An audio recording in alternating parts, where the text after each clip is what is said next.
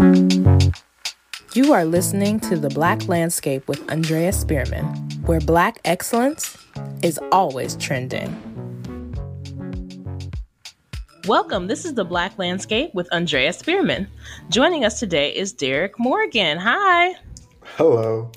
So, Derick, please share with our audience just briefly about your background. Yeah, absolutely. Uh, hey, everyone. Uh, my name is Derick Morgan. Take he, him pronouns. And I come to you today as a policy associate for the Ella Baker Center for Human Rights. At the Ella Baker Center, we push for policy that uplifts people with low income, uh, people who have been historically marginalized, black and brown people, indigenous folk.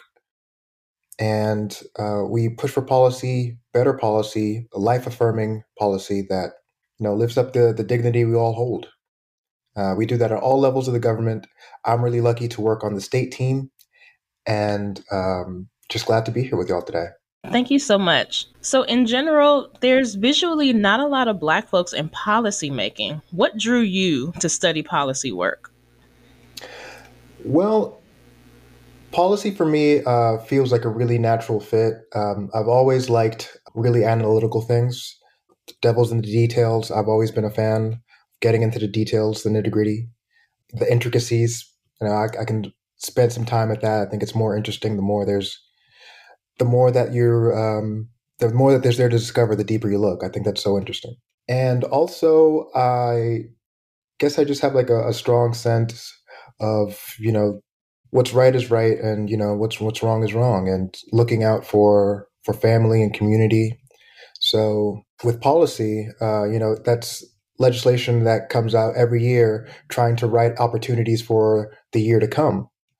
And you're right that there's not a lot of black uh, black people in there. Um, there's not a lot of um, black and brown people. There's not a lot of women in there. It's a it's a very white dominated space. Unfortunately, our our system inherited racism, inherited um, inherited a lot of uh, awful things, patriarchy. You know, it's a system that was originally built for white men, white men mm. who had land and mm-hmm. you can mm-hmm. still see the ghosts of that uh, all throughout of it. But what inspired me is that there's a lot of folks that look like me, actually, uh, trying to make sure that the opportunities we write for next year, you know, come to our communities, help reach the folks that we're thinking about, the folks that we hold in our hearts when we schlep all the way to the Capitol and try to tell people, you know, how how these laws really hit home. Yeah. So you said it, it kind of drew you naturally. Like there was no like moment in high school or college where you just saw somebody and was like, oh, I want to be in leadership like that. I want to make that change, be a part of writing and developing those kind of things.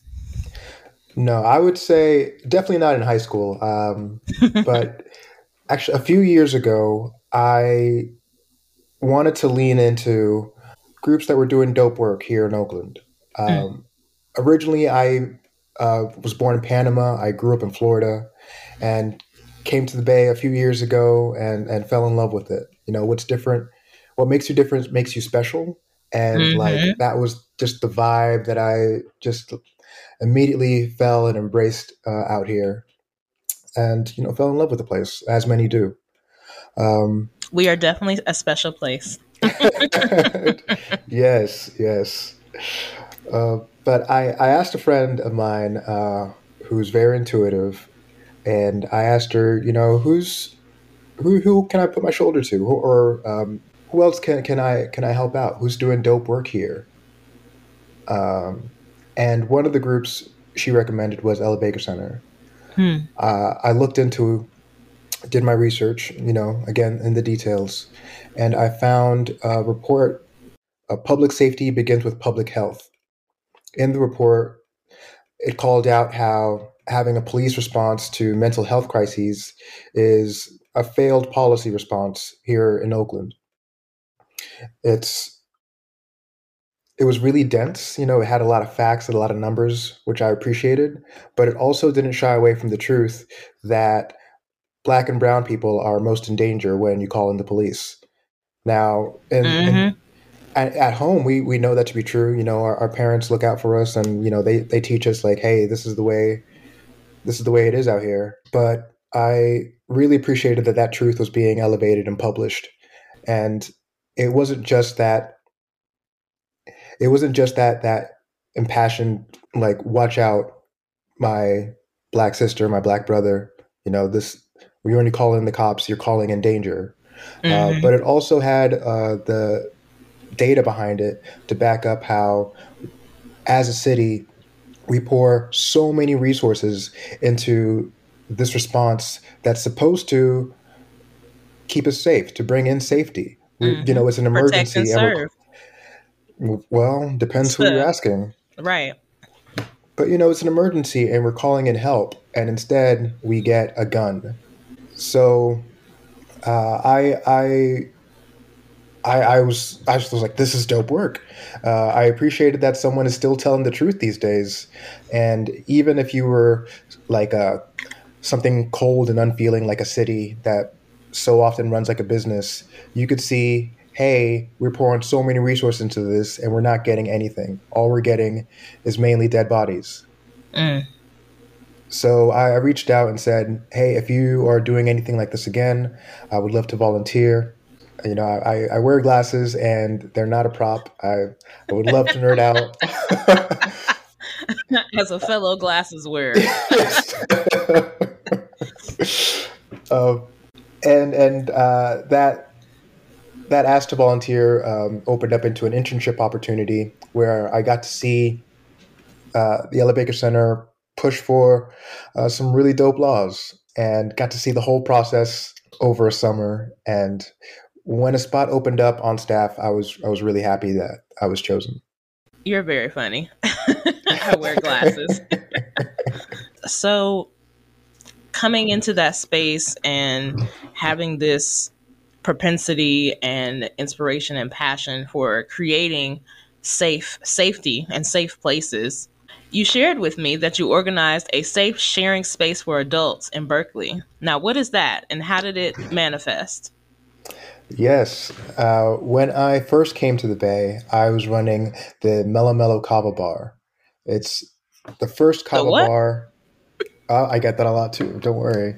Uh, so kava, it's a drink from the South Pacific.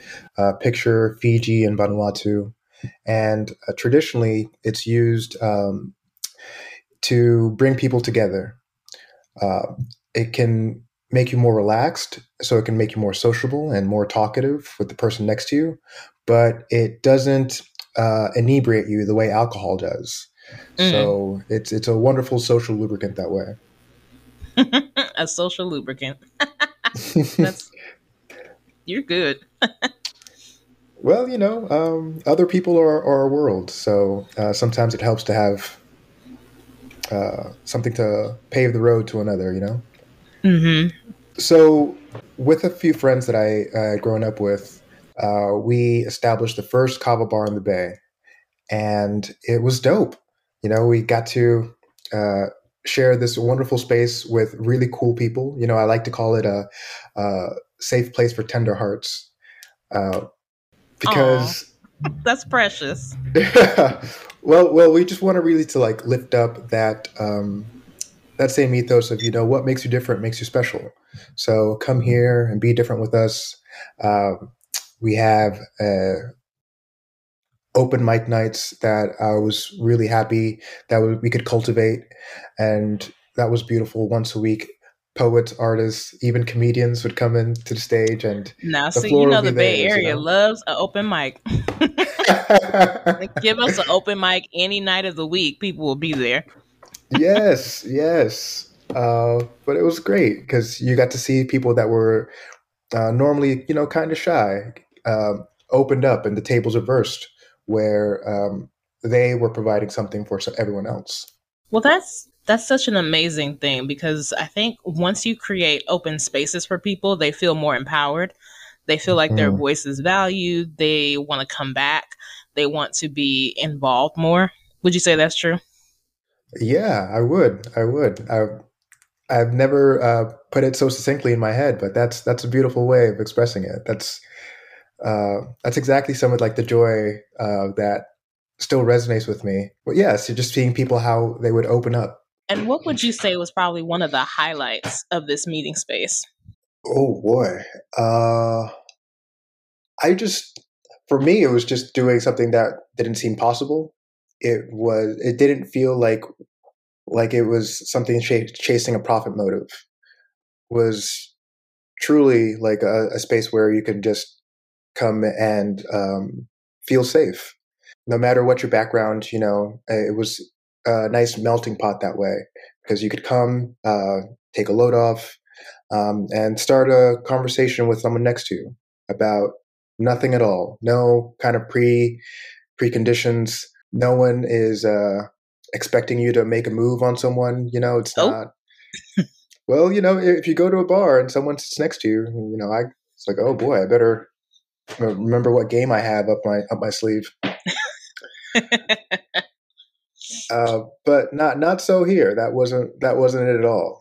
Um, it was as much their space as it was anyone else's. And yeah, we got to share it together in a really cool way. It's been so great chatting with you. Let's take a short break to hear from our sponsor. To catch up on previous episodes of The Black Landscape, stream on Spotify, iHeartRadio, Anchor.fm, Apple, and Google Podcasts.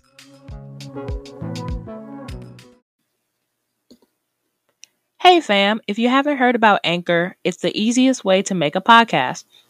Let me tell you about it. It's free. There's creation tools that allow you to record and edit your podcast right from your phone or computer. And Anchor will distribute your podcast for you so it can be heard across Spotify, Apple Podcasts, Google Podcasts, and many more. You can make money from your podcast with no minimum listenership. It's everything you need to make a podcast just in one place. Now download the free Anchor app or go to anchor.fm to get started. We are back. So let's dive deeper into the Ella Baker Center. For those who are unfamiliar, you know, where exactly is it? How did it come about? Like, from your understanding, what's the history of the center? The Ella Baker Center started about 25 years ago as Bay Area Cop Watch. Yeah, it was one Ooh, of the first. Wait a minute. Hold on. Wait. Say that again. The, the Ella Baker Center began 25 years ago as Bay Area Cop Watch, one of the first organizations dedicated to keeping an eye on uh, police brutality, how it was happening all over, and there was really no record of it. And it was a lot harder to get accountability. Mm. From there, we've grown into an organization that's not only looking at police brutality, but also looking at how our youth are incarcerated. Mm. And previous campaigns, like the uh, Books Not Bars campaign, led by our ED, Zach Norris, and a bunch of families across the state, helped to close five out of the then eight youth prisons. Excellent work. Yeah, it was really dope, and I still um, love what love hearing about it because it wasn't like spearheaded by one person. What brought power to that campaign is uh, families looking out for their youth and getting involved and getting loud. Yes. Now, actually, very recently, the Ella Baker Center moved into the Restore Oakland building. Uh, we have a forever home in uh, the heart of Fruitvale.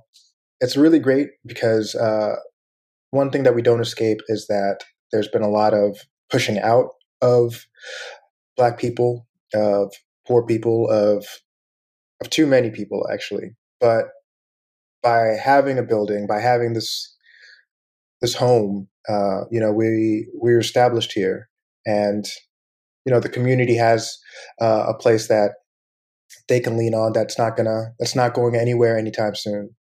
Uh, a wonderful thing about our Restore Oakland home is that it doesn't just house the Ella Baker Center; it also works to hold other uh, community-based organizations too.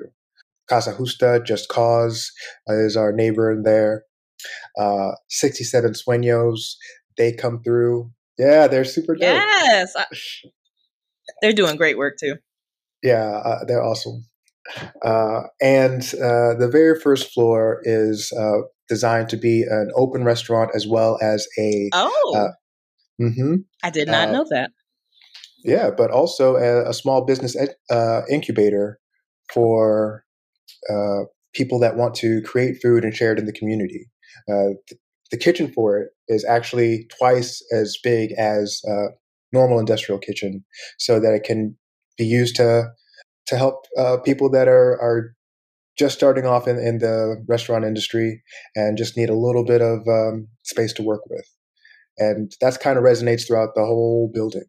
The basement has a bunch of rooms uh, specifically dedicated to sharing out with the community.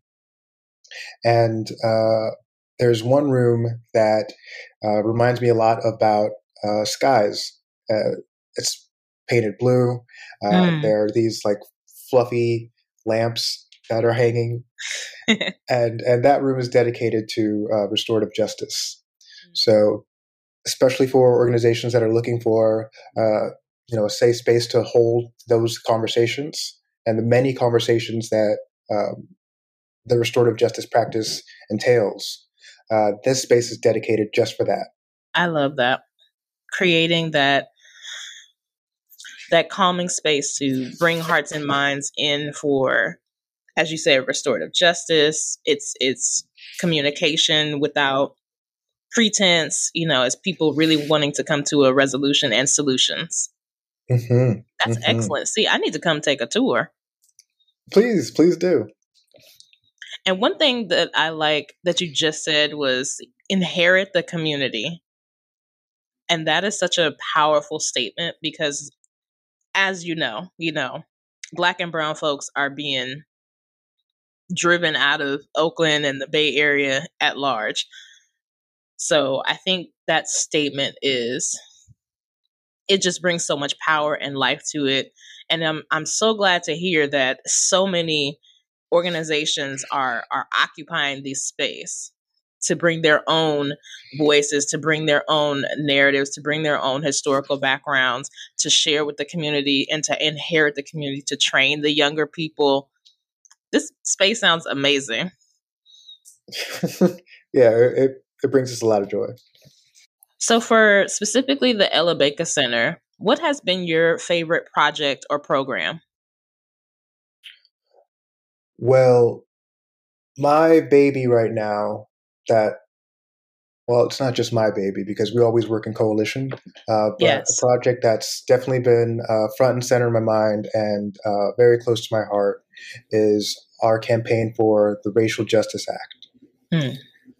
Last year, the Ella Baker Center was part of a dope coalition of folks that helped California pass a law that asserted civil rights in the courtroom for the first time.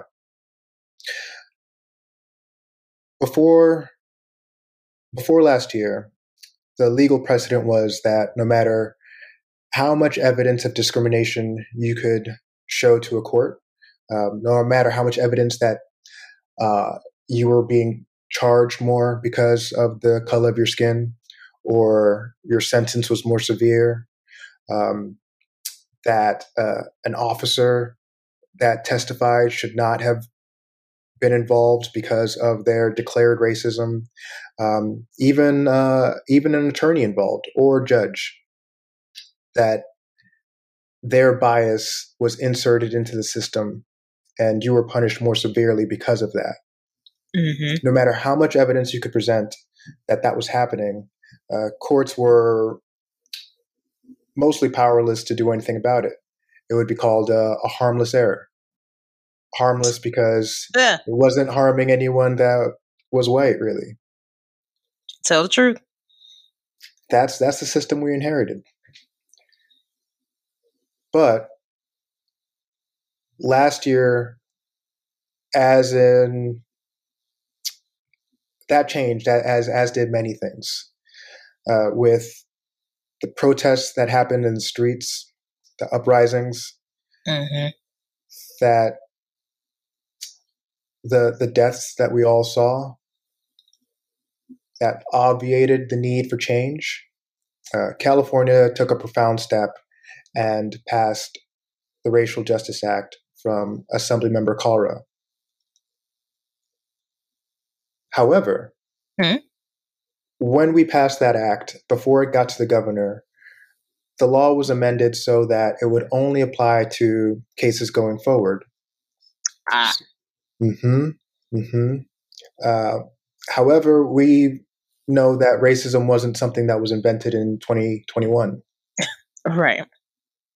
So this year, we're fighting for the Racial Justice Act for All. Again, uh, Mhm. Assemblymember Ash Kalra from San Jose. He's one of the reasons that I admire public defenders more and more every day. He's championing this bill so that the protections that we now have against racism in the courtroom uh, can apply to anyone, especially those who are already harmed.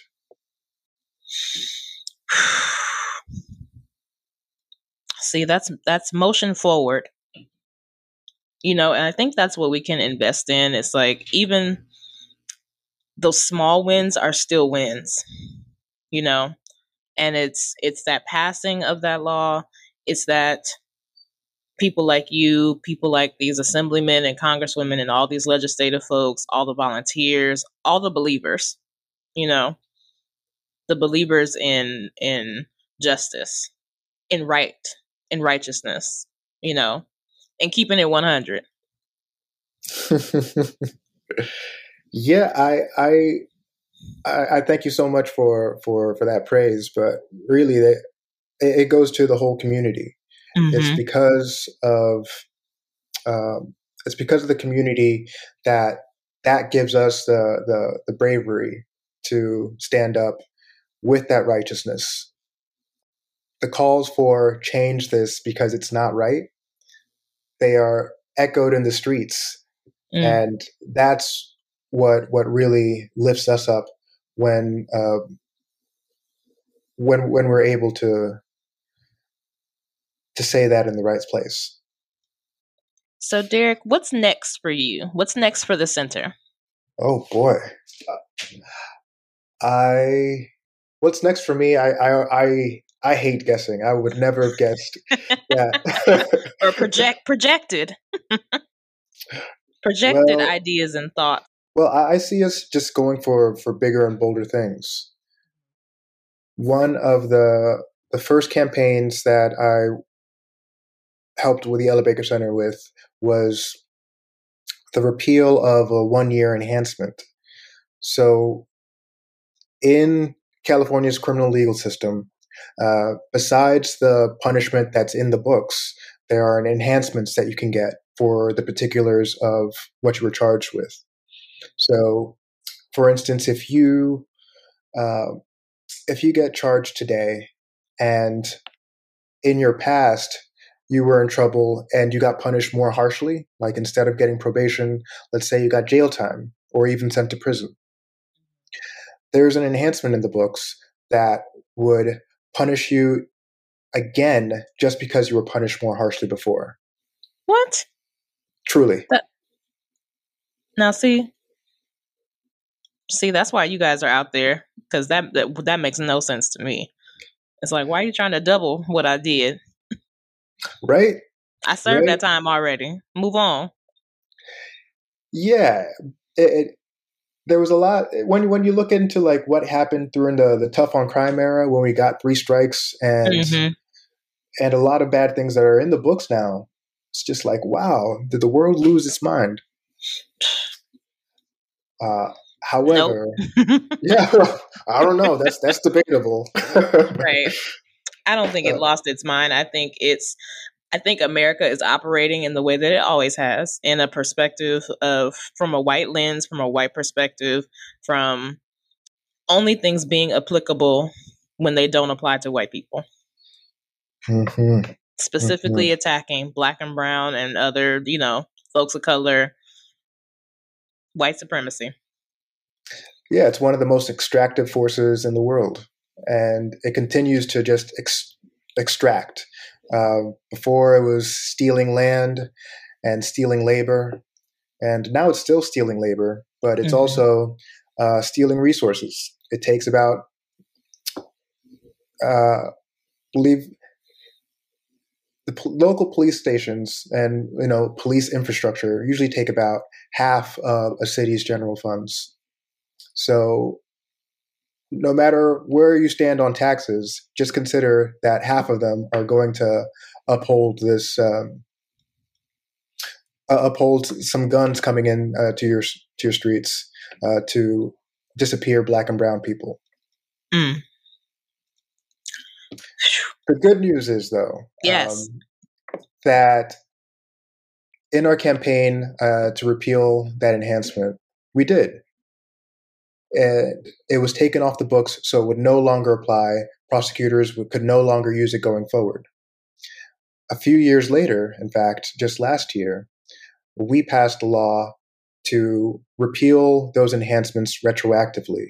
Yeah. So that's what I was waiting to hear, Derick. Retroactively. Yes, yes. Right of the wrongs of the past. It's not enough to just call something out and say, all right, we'll be better going forward. No, we have to take accountability for our mistakes and bring our past with us into the present and move better in the future. Absolutely. And on that note, Derick, I thank you so much for joining us. Please tell the audience uh, how they can join the fight with you and, El- and the Ella Baker Center. Where can they find Ella Baker Center online?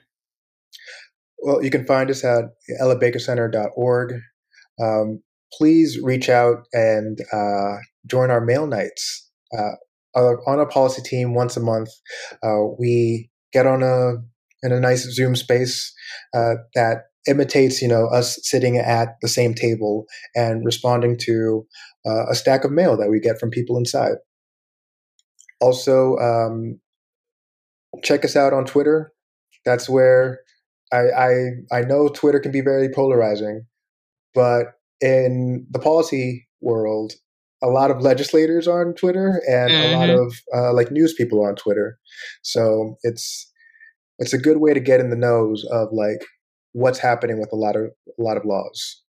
Uh, there's a well, I, I, don't want to plug it all right now, but check out um, hashtag RJA for all if you want to keep in touch with what's going on with the Racial Justice Act for all. Yeah, just feel free to reach out. Fantastic.